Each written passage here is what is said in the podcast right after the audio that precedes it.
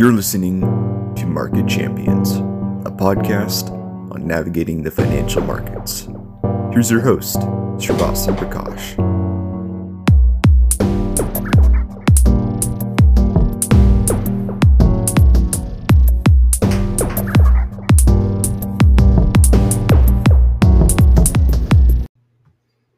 This episode of Market Champions is brought to you by Simplify ETFs. For more information, go to simplify.us. No Simplify ETFs will be discussed in this episode. Hey everyone, welcome back to another episode of Market Champions. Today it is my pleasure to welcome Hugh Hendry. Hugh Hendry, as many of you may know, was formerly the head of Eclectica Asset Management. He's now known as the Acid Capitalist. Hugh, thank you so much for being on the podcast. It's wonderful to have you on. Um, a pleasure. I've I've I've heard many great things. I appreciate that.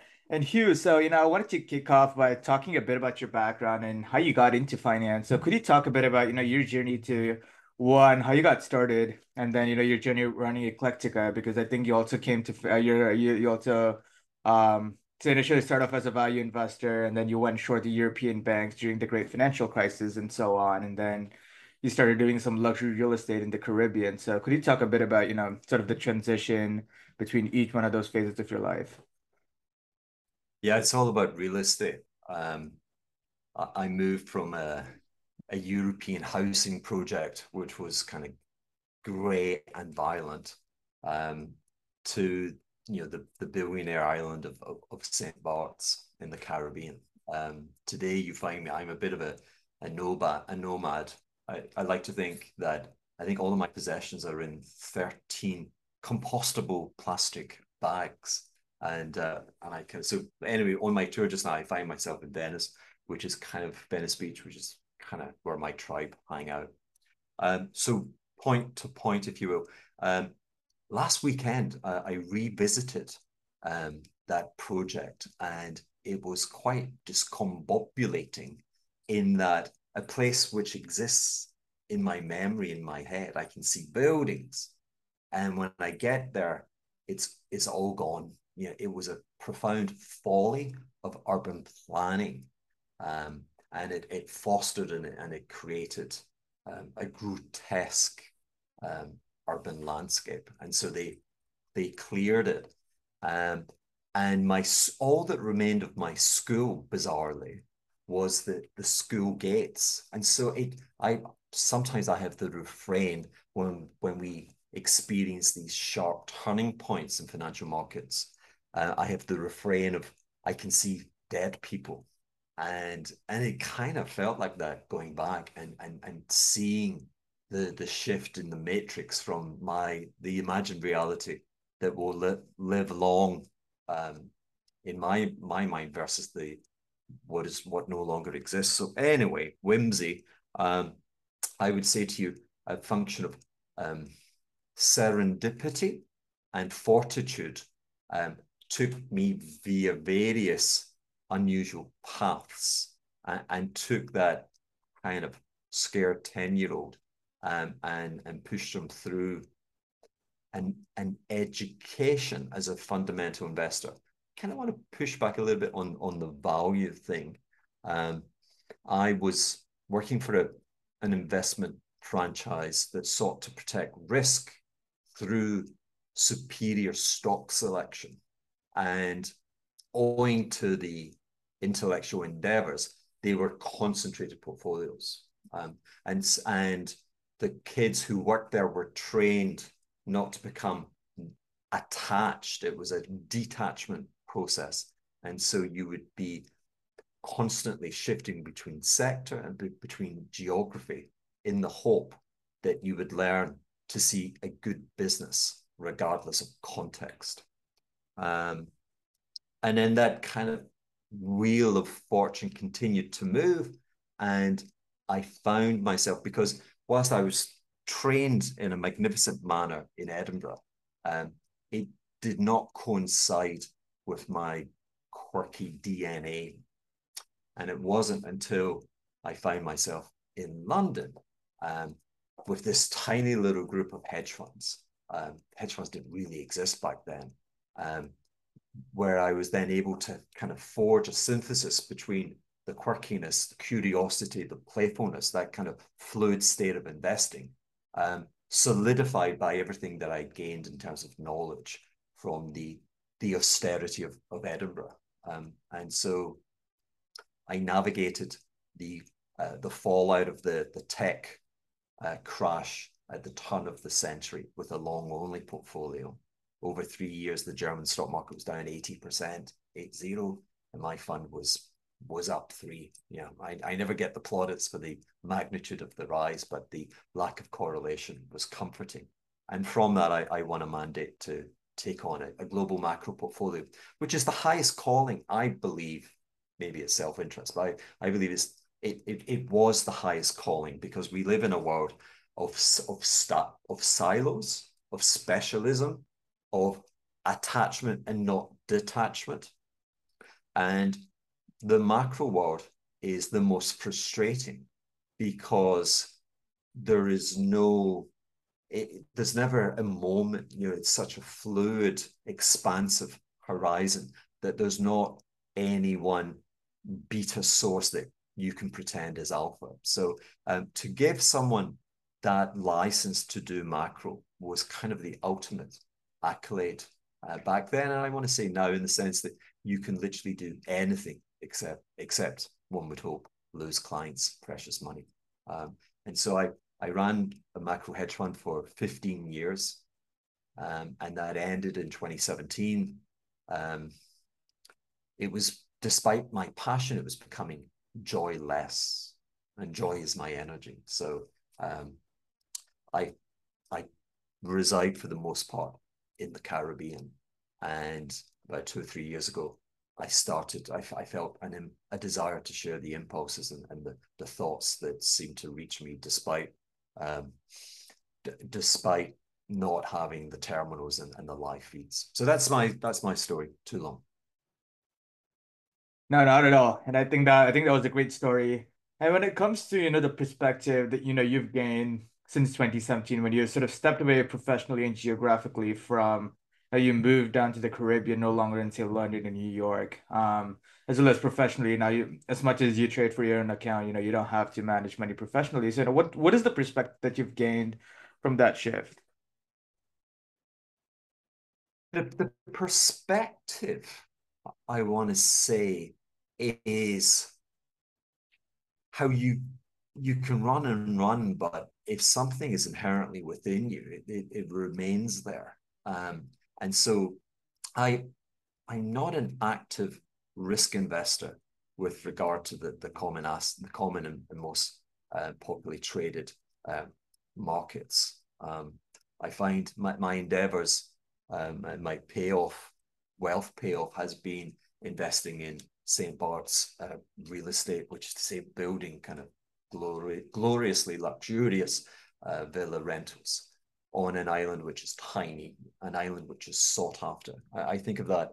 What's that? That famous Christmas uh, movie about the bank, and, and the bank is ready to throw himself off the bridge, and you know the, the intervention of angels, uh, and that notion that when a when a bell, you know, when the church bell starts ringing, um, a new angel has been admitted into into paradise, into heaven, and I, I like thinking of, of of those those bells because I, you know, I say bells, I say voices in my head, but there I am surfing and and doing architecture, interior design, and and and my, and like being a janitor, if you will, and yet the lucid, lucidity, and I think and I hope the potency of some of the observations that I'm able to form within my my self consciousness, it just I think what I want to say is it reveals again and again the conceit of modernity that we think that um, it's a function of investment in IQ and in technology and, and having um, technology to increase the, the speed and the rapidity of what you're doing and to provide uh, an infinite source of information. And somehow that that guarantees or, or deliver returns. And what I'm finding is that uh, to a conscious, curious mind, um, it's there. It's almost as if someone's sending it. There's a secret Wi-Fi. So it's sort of just what's within you that's the it's that's sort of what you're saying like within you you sort of felt uh, almost like a calling um to go and manage money professionally and to trade macro that and for most people who are doing that or who should be doing that you know that's sort of what you need to look for yeah I I, no surprise that the movie I was thinking is um, It's a Wonderful Life and uh, there are certainly aspects of wonder uh, in my life. But you know, one of the great wonders when I meet people who are you know from risk markets um, is my ability to engage with them. I think, wow, you know. Um, so again, I think that should be a celebration to your audience because, um, you know, again, you don't, it's the debasement. Information has become fiat, uh, and information is widely available at, at little cost. Um, but it's its its character. Again, if I had any, uh, if I distinguished myself in, when, when you ask about career and and and the path, um, I think the one that's most evident is that I had the courage to do it. You know, let's do Frank Sinatra to do it my way. But that was to be again to be detached. I keep saying this word detached. I didn't want an engagement with a salesperson offering the edge coming from the flow from their trading book. That that was meaningless to me. Um, I didn't want the edge from the the the from the the VIP access to central banks. You know, uh, you you get bulge bracket managers and they kind of gloat about that. Good luck. You know that that wouldn't work for me. Um, and, and and my rationalization was how could I possibly outperform the smartest minds if I sought to simply emulate what they did? So I, I again try and think, have courage, and then try and think of so you know, is this linear algebra, which is I'm not a linear algebra, I'm not an algebra person, I'm not a linear person. You bring those two together, and boom, my bridge is closed. Um, but it's you know, um, I'll, I'll leave it to everyone to work it out themselves. No, I would agree. So, uh, from school, I mean, I would attest that, you know, algebra is a terribly boring subject. Necessary, but uh, but Necessary, but yeah, exactly. Um, you know, moving on, I wanted to, I definitely wanted to talk about markets. Um, and you know, I wanted to kick it off by saying, know, you you you briefly mentioned uh the how you navigated the tech bust, uh, and you know, German stocks dropping 80%. And you know, if a combined uh, you know, 01, 08 occurs as you know, you're suspecting, aside from panic, you know, how should one be positioned right now, and what does the aftermath look like? Heavens. Um, I mean, one can say many things, and and the pushback should always be um, some probability determination, you know, ranking. Um, of, of, of any assertion about what might happen next because you know it, it's absurd to to actually talk about what happens next. Um, I simply like to ask questions and then and then feel the resonance internally and, and then feedback from others. Um, the notion of a combination of uh, of, of the tech crash and, and 2007, 2008 is, you know, um, prob the probability would have to be modest. Um, not to say it can't be, but I guess the the background to that was the magnitude, the drawdown in the drawdown in wealth from markets, um, prices falling, um, and the magnitude of, of that wealth decline uh, versus one year's GDP, you, you get serious um, and prolonged economic declines when you wipe out multiples of, of, of GDP. We, we, I think we wiped out about one times GDP back in the, the NASDAQ peak.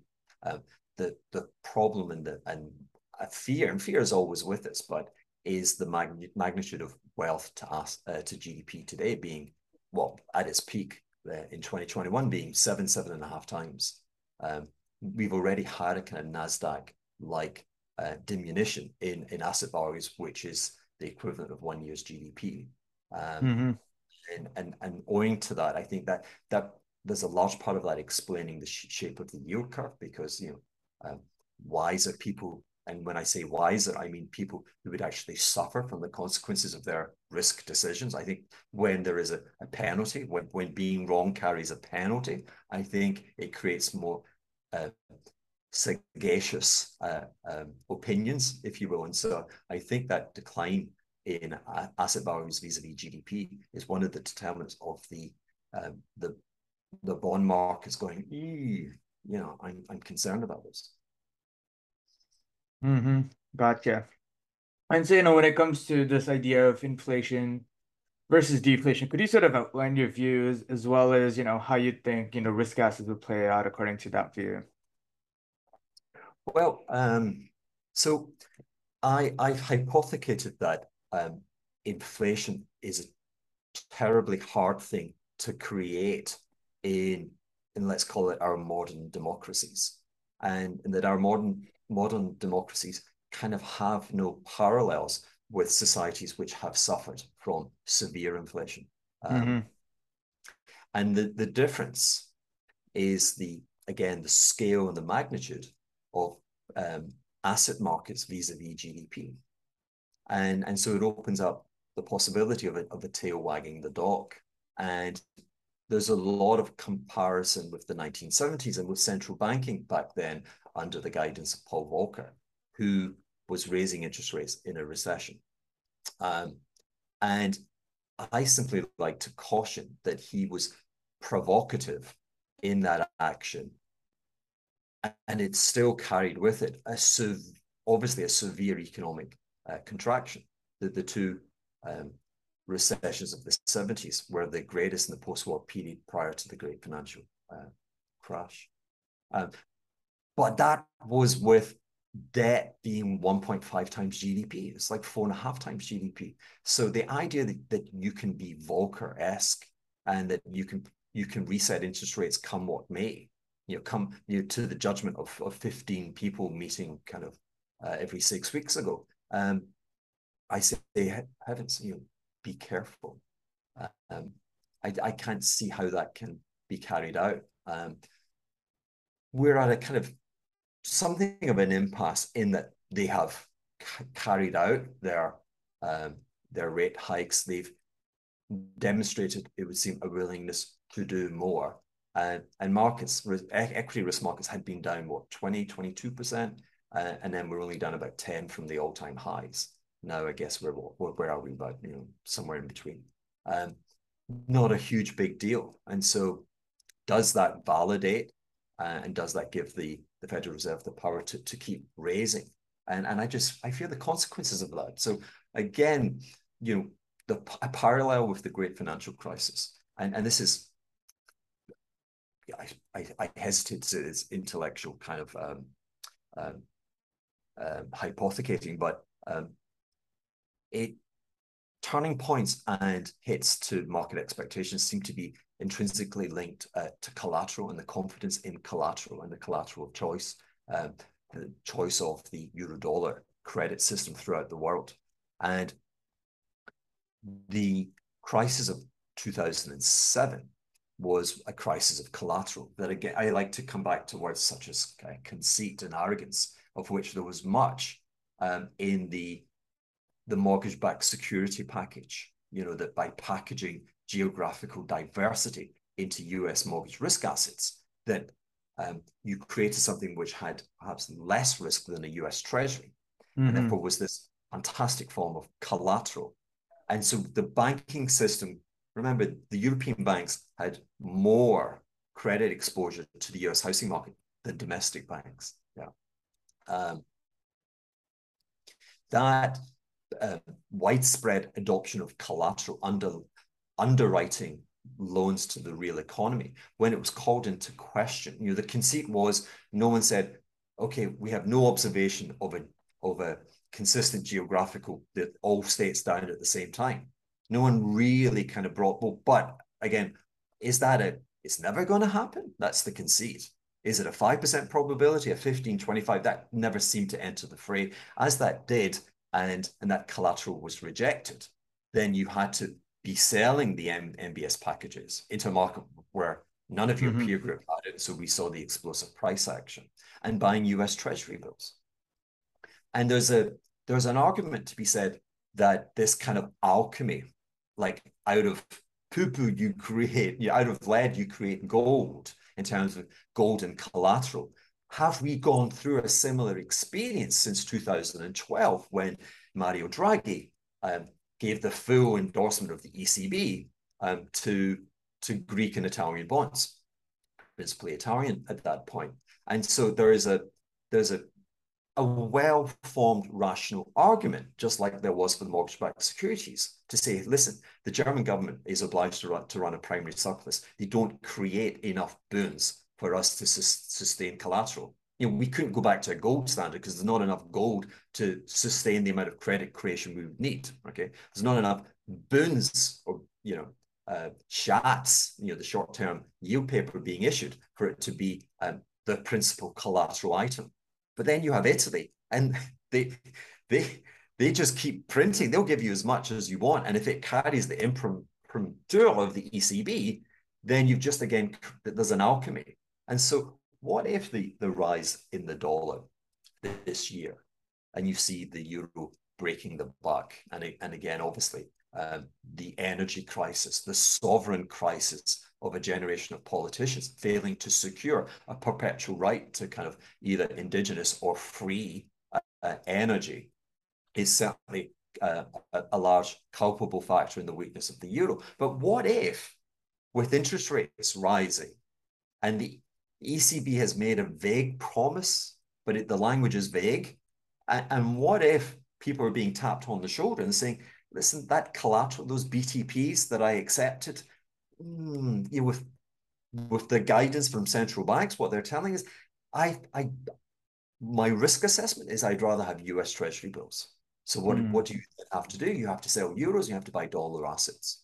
You know, is there a conceit and an arrogance embedded into BTPs? Have they gone on to become one of the uh, the most dominant determinants of collateral in the global credit markets? Now, if they have, and if there's an unwind, you know that that's the world of kind of um, uh, tail-like portfolios, and then can you price that up accordingly? Got it. Yeah, and you know, sticking on that um, idea of bonds for in the Fed for a minute, um, you know, is this short end you know control only by the Fed, or you know, does it also have a connection to short-term, say, private bond yields or something else? So because otherwise, you know, can the Fed always uninvert the curve. And you know, right now we see the curve is deeply inverted. So can the Fed always get the yield curve sort of uninverted or normalized by having short-term yields lower than long-term ones simply by cutting uh, cutting interest rates? Um, they're, they're, they're for sure a, a determinant factor, like in very small ranges. You know, if if they um, absolutely guarantee they're going to raise the rates to five percent, then markets have to you know, price that in. Um, but by and large, they're they're impotent and and there's another debate going on. And again, it comes back to collateral. You can you can create collateralized um, packages by going to the Fed window and having the underwriting of the Fed behind you. Um, you know, Fed funds paper market with different uh, short-term tenors. Um, and and banks are not doing that. You know, they're, they're actually they're buying treasury bills with and, and they're accepting um, lower commercial returns but they need that to feed the collateral machine. You know, it's this giant machine that just kind of, you know, I need, collateral, I need collateral, I need collateral. You know, make, what do you mean you don't have Bunds? Make something. Okay, BTPs, you know, so, um, and people don't see that ferocious appetite. And when it hit, when it goes, oh, you know, markets, markets kind of shudder. And, and again, you start getting, um, you, you enter the world of three dimensional, you know, um, time series analysis and you start looking at curves and you know um, and the like. That's when it becomes fun. It does yes. And you know moving away from uh moving away from bonds and central banks just for a little bit you know i wanted to you know, take a flight you know away from uh, washington dc go to china and talk a bit about china and its economic future what is your view on China going forward? And you know, can it correct its uh, its current economic imbalances over say the next five to ten years? Um, especially with now the Politburo meeting coming up in mid October, October the sixteenth. Uh, so what are you thinking? Um, you know, going into that. Okay, heavens, a lot that one could say. Um, where to begin? Um, if you want to spend the rest of the podcast fix... talking about China, I'm perfectly fine with yeah. that. Sure. Well, let's see. So, uh, can they fix it? I don't. I, I don't believe so. I, I I I put a paper together. I must find it. Um, but you go through all the the variations. So first of all, you you have to replace about thirty five the contribution to GDP of about one third, which came from um, property. You know, the residential, predominantly the residential property build, and um, the infrastructure. You know, the, the, the sovereign government via you know its agents in the in the the local governments. You know, uh, and their spending, and you know that became the principal mechanism for growth uh, post the great financial crisis. Um, the work of uh, Michael Pettis uh, over in Beijing. Um, the lie reveals itself. What is the lie? The lie is um, GDP growth at the expense of wealth. When that happens, uh, debt rises. You, are creating um, you're you're creating fictitious wealth. Um, what is imagine a a billion dollar investment connecting um, two very poor, very rural uh, towns to to Beijing. The idea of transporting people who were earning, say, seven thousand dollars a year and being able to uh, allow them to travel, cut the travel time down by two hours. So the utility function from that speed for en engaging and moving around citizens earning that amount of money, um, that's hard. Spend a billion dollars, if you will, linking the cities of Birmingham or Manchester to London, where the per capita GDP might be closer, would be $50,000. Yeah. That you, you're going to get a return. If you don't, then you, you see the manifestation of these debt levels. And what you have to understand is that uh, the, the, the GDP model, it, and it's about the preservation of the Chinese Communist Party. Uh, they, they need to be present. They have to demonstrate that um, the system works and it generates GDP, which is supposedly prosperity for the many. It's not, it's a mirage. So I don't see how they replace that. I don't see how they replace that. At the same time, I think you'll have an enduring um, wealth shock. The property market is just so enormous vis-a-vis GDP, and I don't believe even you know autocratic governments can um, hide that.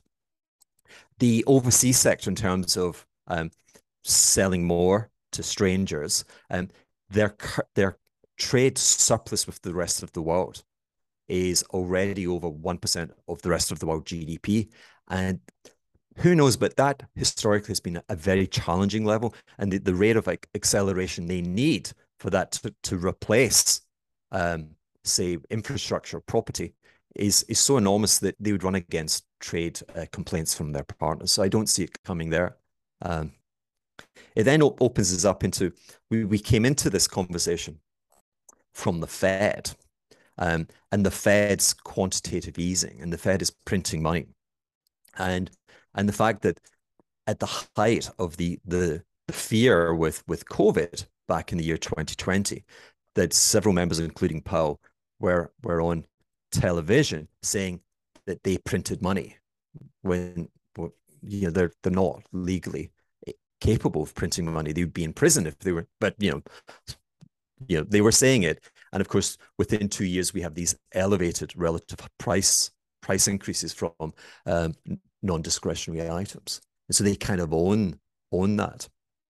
But I think the the function which explains the rise in asset values over the period coinciding with quantitative easing from Western governments, I think it's better explained by the mercantilist uh, trading strategy, uh, principally of the Chinese, where they manage a dirty float that the kind of quid pro quo from the West opening its markets to the West accepting that non skilled labor would be dislocated.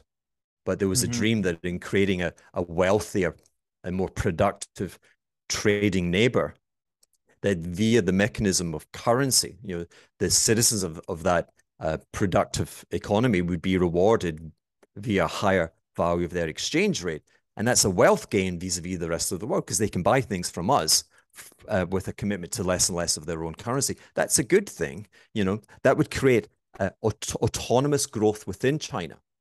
and it would actually create growth for the rest of the world. This is the missing growth part, which explains why globally GDP has failed to maintain the 30 year trend that it, it, was enjoying up until the great financial crisis. You know, so there's a shortfall, and it's a shortfall which each year becomes uh, becomes trillion dollar wide, and it explains, I think, a lot of the um, the, the, the anger that resides in um, in society.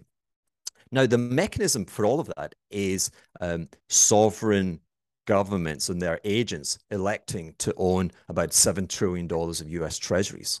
So they, uh, the US is the recipient of, of that money because it has large liquid markets and it respects, by and large, contract law. Mm-hmm. So it's a wonderful asset. asset.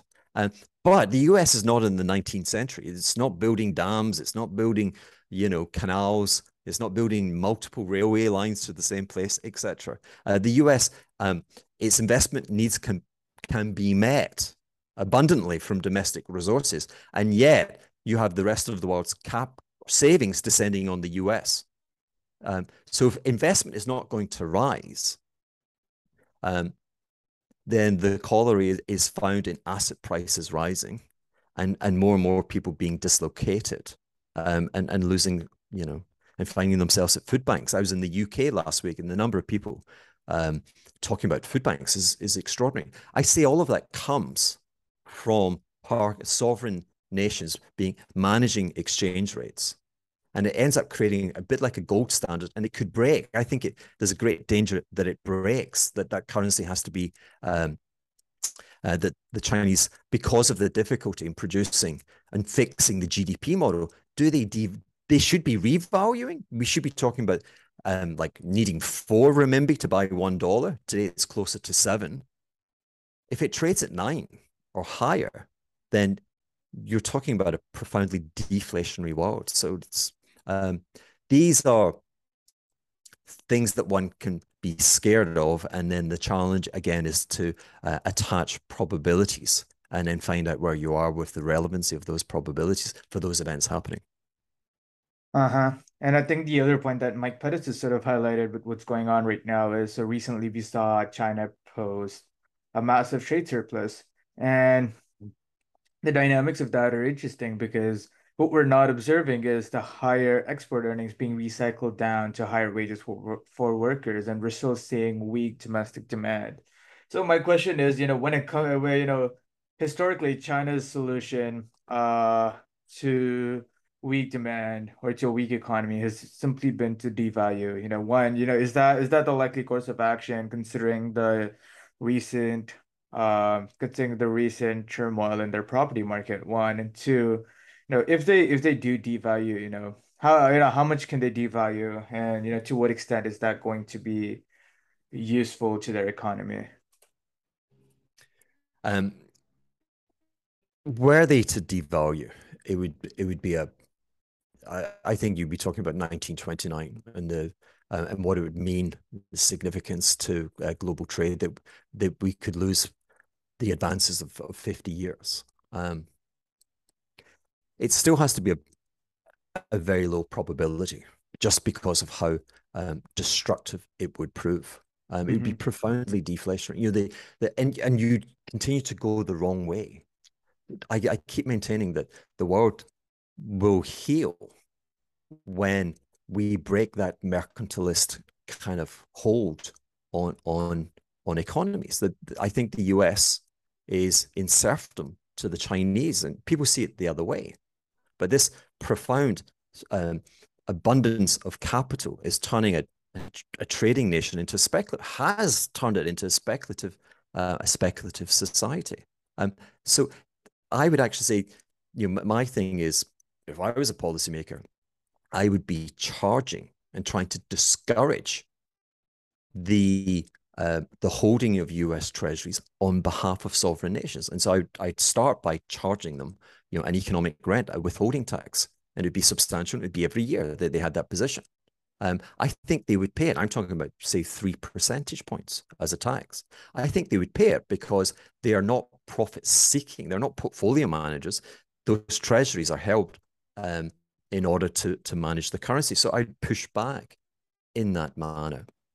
Um, in terms of trying to judge, so the again that their tr their trade surplus with the rest rest of the world has never been higher, and so again you kind of the the implicit rules you're not allowed to devalue into that situation. I, again, that would bring uh, that would bring conflict.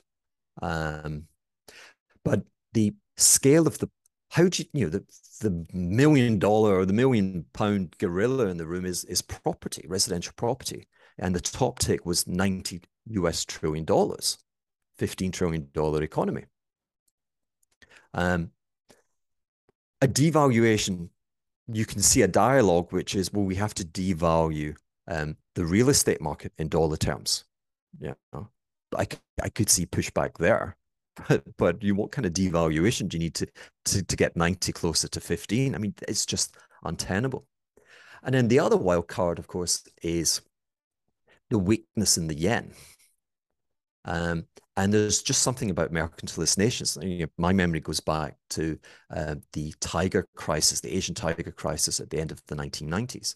And at the end of it, um, Taiwan devalued and there were just there were just no economic circumstances that could possibly justify that. It was it was not under duress, and it had no deficit in, in funding needs. Mm-hmm. But it did so because it you know it's the scorpion hitting the neck of the the frog, giving it safe passage. And he said, yeah, as they sink under the water, why did you do that? Because that's my nature. I can't let my neighbors steal a march using the currency. I've got to reprice down to where they are you know, I'm sorry, you know, I'm a mercantilist.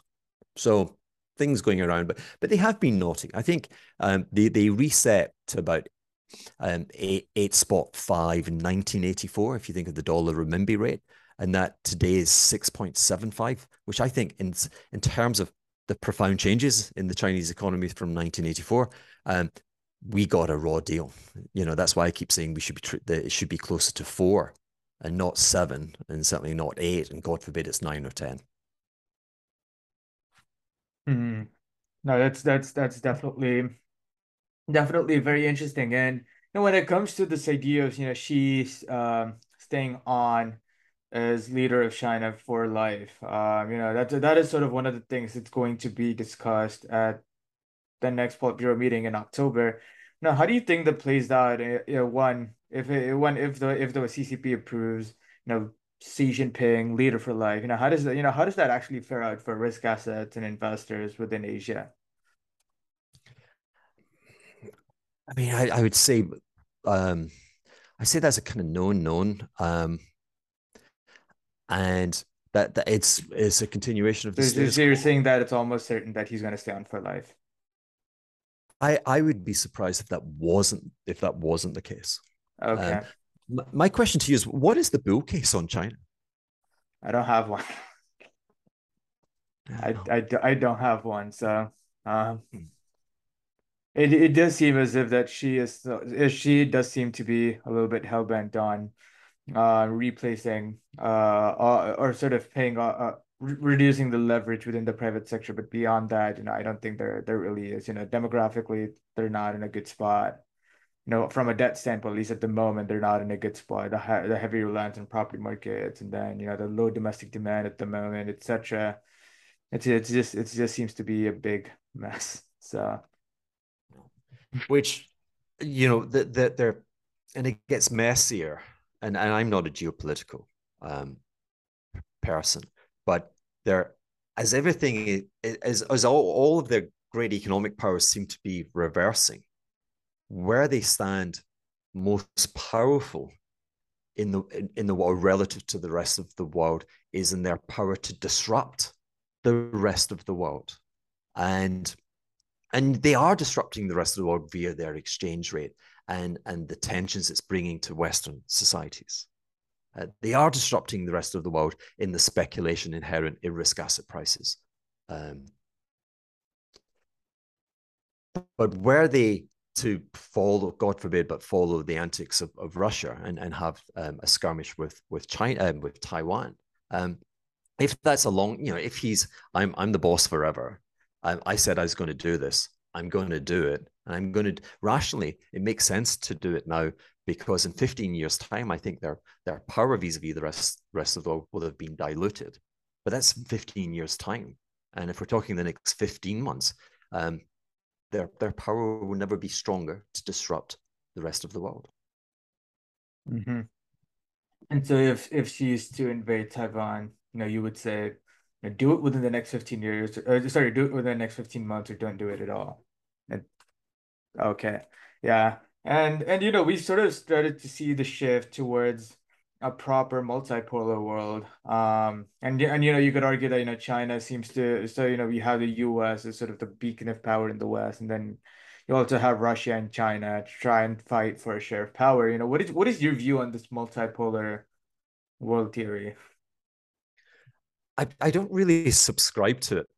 Um, you know, Russia is less than 2% of GDP um, and seems to be um, acting somewhat, I, I would say, irrationally. I mean, you know, war is irrational. Mm-hmm. Um, China, again, we've, uh, we've just listed, um, is growing burden. It feels like it's listing.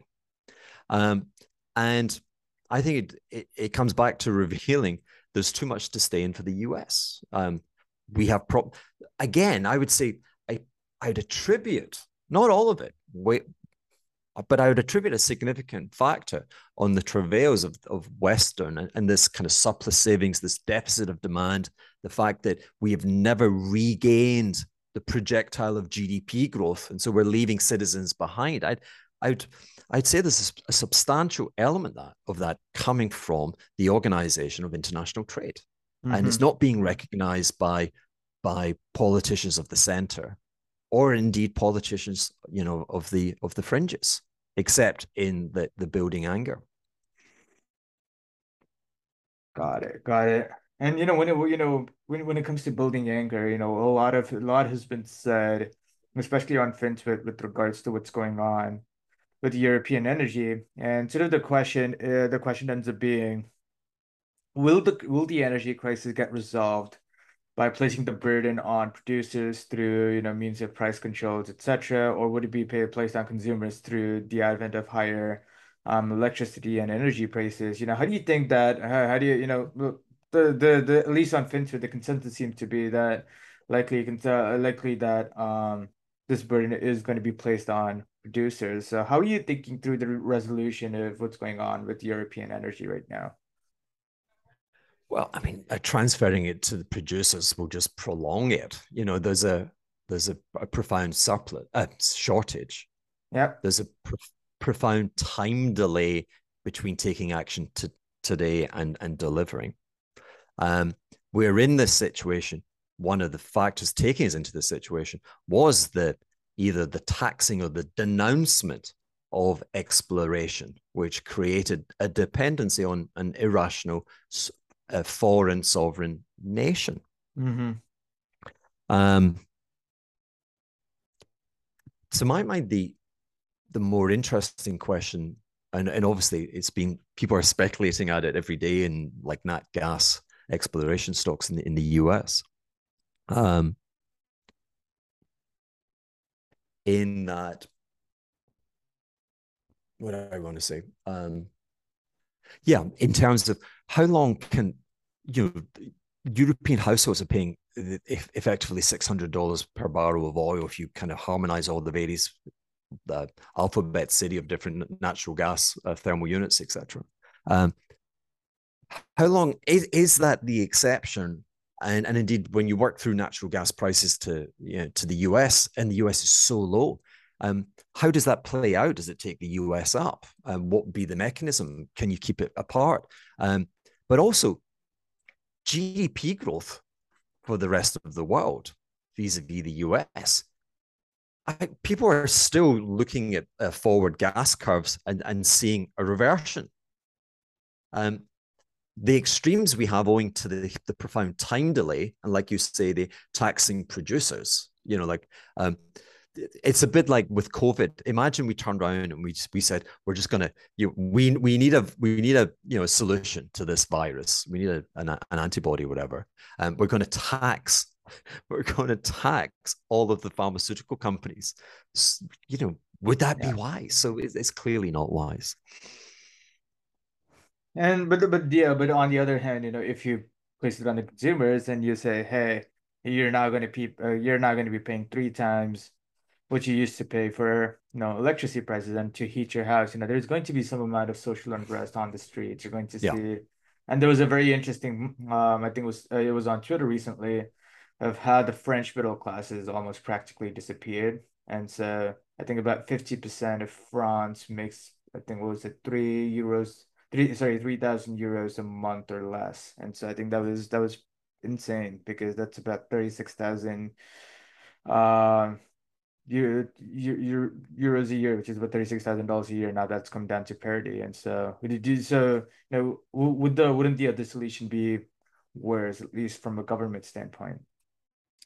Well, it it it is one of those factors which um, does embellish uh, the the inf- the inflation thesis, you know, uh, catching fire.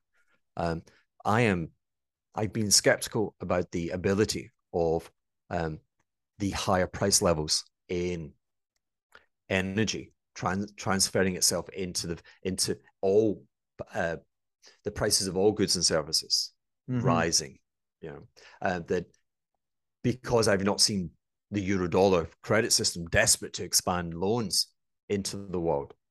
I don't see the money monetary creation that would be able to facilitate spending 10% more than you did last year. You need 10% more credit provided. And if and if it's only seven, then something has to take the strain, and that would be um, the discretionary spending. You know, um, cinema viewings and, and, revenue from North American uh, cinemas is, I think, fifty nine percent below where it was in twenty nineteen. You know, the, there's a kind of how it plays out.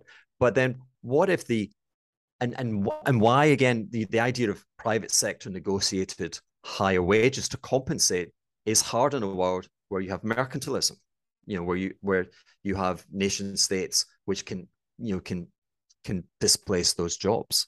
You know for my mind the, the rage that I, I have today is that that mercantilist trading system is effectively a class war on the poorest members of our society and at the same time now the fed is coming in it's raising interest rates and again it's felt disproportionately on on that that lowest class of lowest income class within society who back in the day in 2009 had to underwrite the the asset holders in the economy, and if and and they get rewarded today by you know thirty year mortgage rates at six percent. So, um, so I think what we're likely to see is, and what we are seeing is step by step, uh, European governments um, effectively paying the difference.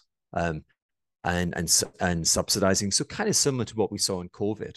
Um, but that that if that comes to pass, then that would facilitate the ability to maintain your consumption um, at higher and higher prices. Um, and so that's something that has to be watched for.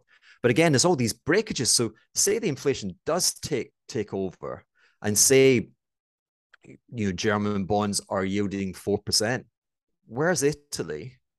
And and what is the feeling of that collateral which is underwriting the system today? And again, if that breaks, then that would be a big fire, like a firewall protection that would then douse the the inflation coming out of the government sector. So it's you know it's right now there's so it's entertaining because there's so many things that could happen, um, and that has that should be that should that widening of the the frontier of what could happen should be reflected in um, again risk assessment uh, when there's more likelihood that lots of things can happen what's your price for that versus the certainty of maybe uh, of maybe two years ago you know, linear algebra Yes.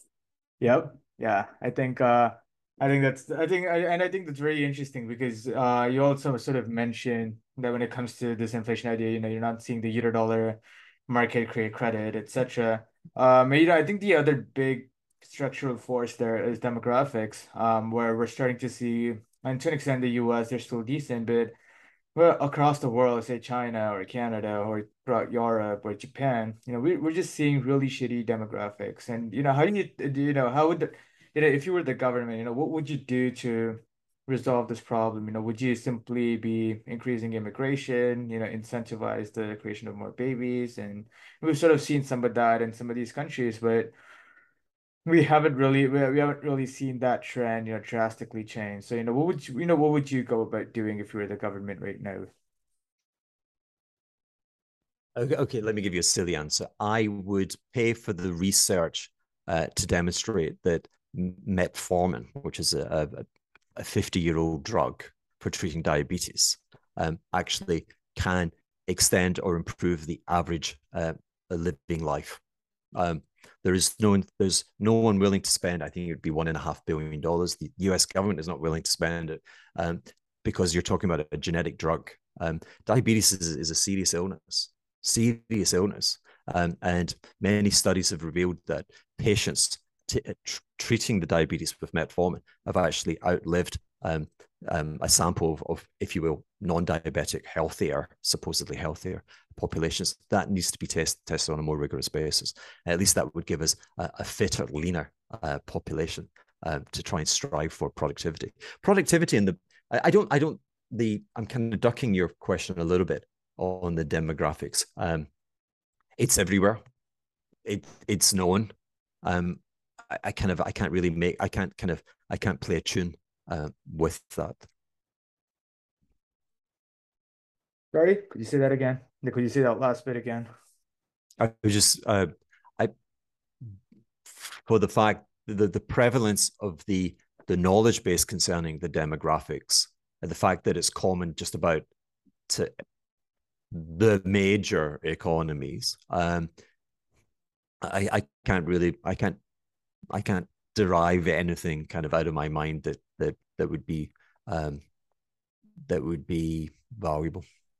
Okay. Okay, no worries. And um, you know, when it also when it comes to this other uh, other trend that we're starting to see is a potential decarbonization, and you know, so sort of the government has induced decarbonization in you know every sort of factor, excluding nuclear energy, and you know, we're not you know some part of the some part of the German and the French, um, or at least German, the, some part of the German energy crisis is caused by the fact that they've closed down a lot of the nuclear plants, you know, increased their reliance on natural gas that was supplied by a hostile neighbor. Uh, you know, how do you you know how do you think the one the transition to green energy plays out into? Do you think that you know uranium and nuclear will eventually have to play an important role? As much as you know, it sort of seems obvious that you know nuclear is the way you know for forward and you know it's clean and all of that but then it does it just seems as if you know the government or the go you know what would make the governments change their policy and their views towards uranium and nuclear?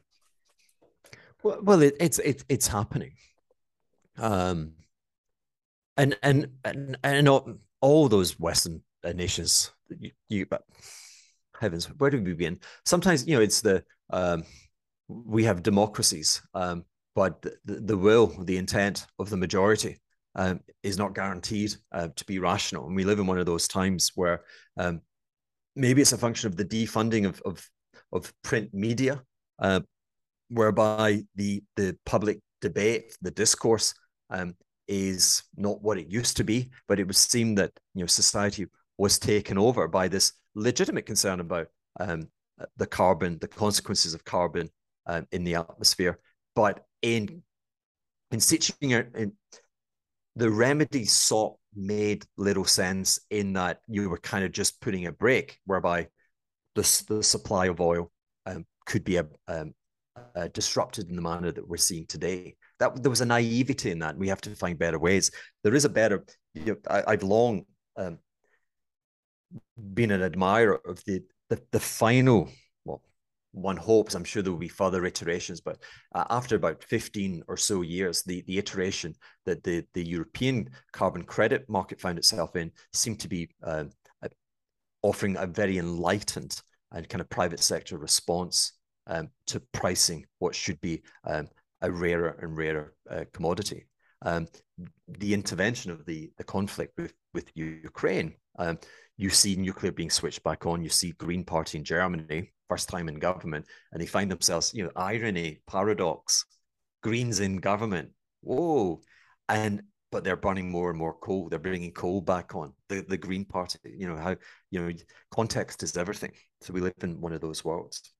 Um, so yeah, um, uh, you the I there were many uh, positive things um, and inevitably positive things I think with regard to the uranium sector. Um, the the biggest blight that it has today for speculators is that again those factors are known. Um, mm-hmm. You know, you, you don't need me to tell you that probably uranium will take out the, the previous market price high. Um, and you don't need me to tell you that uranium bull markets are almost like no, none other, possibly silver. Um, they're kind of crazy to the upside. Um, and you have a lot of people, a bit like Bitcoin, you know, when we were down below 10, 10,000, and they were right back then. Well, not remember 10,000.